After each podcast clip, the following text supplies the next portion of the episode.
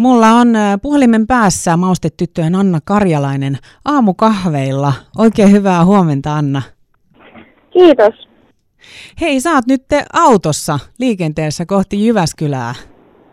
Jep, just lähdettiin tästä Vaalasta ajamaan. Aivan. Onko sulla siellä kahvia mukana autossa vai ootko teenjuoja? No, mä hörppäsin tuossa aamukahvit just ennen lähtöä, että pitää varmaan kohta pysähtyä hakemaan santsekuppia, mutta tällä hetkellä tilanne on ihan hyvä. Okei. Okay. Hei, minkälaiset aamurutiinit sulla muuten on? Nyt kun ollaan tässä näin etäaamukahveilla, niin kerro vähän sun rutiineista.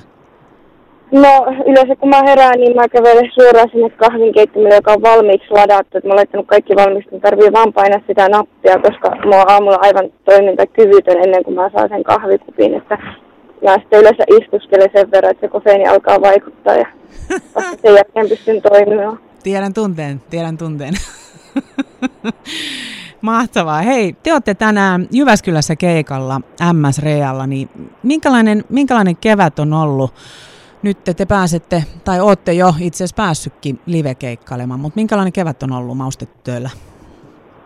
No hiljainen joo, että aika paljon enempi kuvitteli, että olisi menoa ja meininkiä tänä vuonna. Että, että kyllä meillä peruuntui semmoinen varmaan 30 keikkaa kesältä.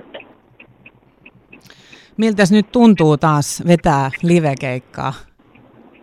No tosi kivalta, että on ollut kyllä kiva huomata, että nyt jotenkin vielä paremmin oppinut arvostamaan noita keikkoja, että on tavallaan kiitollinen jokaisesta keikasta, ties pääsee soittamaan. Nyt on pakko kysyä, kun tosiaan olette rundannut jo jonkun verran tässä mukavasti päässyt päässyt live-yleisön eteen ja, ja nyt te sitten taas poikkeuksellisen kevään jälkeen tänään nähdään teitä Jyväskylässä tuolla MS Realla, niin mikä on ollut tähän mennessä mieleenpainuvin keikka? Tuo on niin hirveän hankala kysymys jotenkin. En mä osaa sanoa mitään yhtä.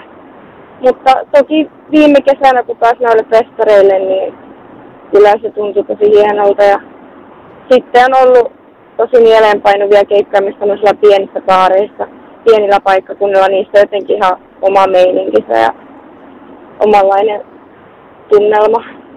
Entä sitten nyt on poikkeuksellisen kevään jälkeen? Vaikutti siltä, että sulla on heti joku, joka, olisiko se ollut se eka keikka vai mitä se, mikä sulla oli heti mielessä? Uh, no joo, joo, silloin kesäkuussa soittiin meidän Sinkun yhteydessä Tampereella. Sellainen keikka, jonne sai tulla 70 ihmistä, niin ja sitten se myös striimattiin, mutta kyllähän se tuntui hienolta. Meillä oli ollut siinä kolme kuukautta taukoa, niin tuntui myös oudolta, että niin hetkonen, että tällaistako tämä olikin.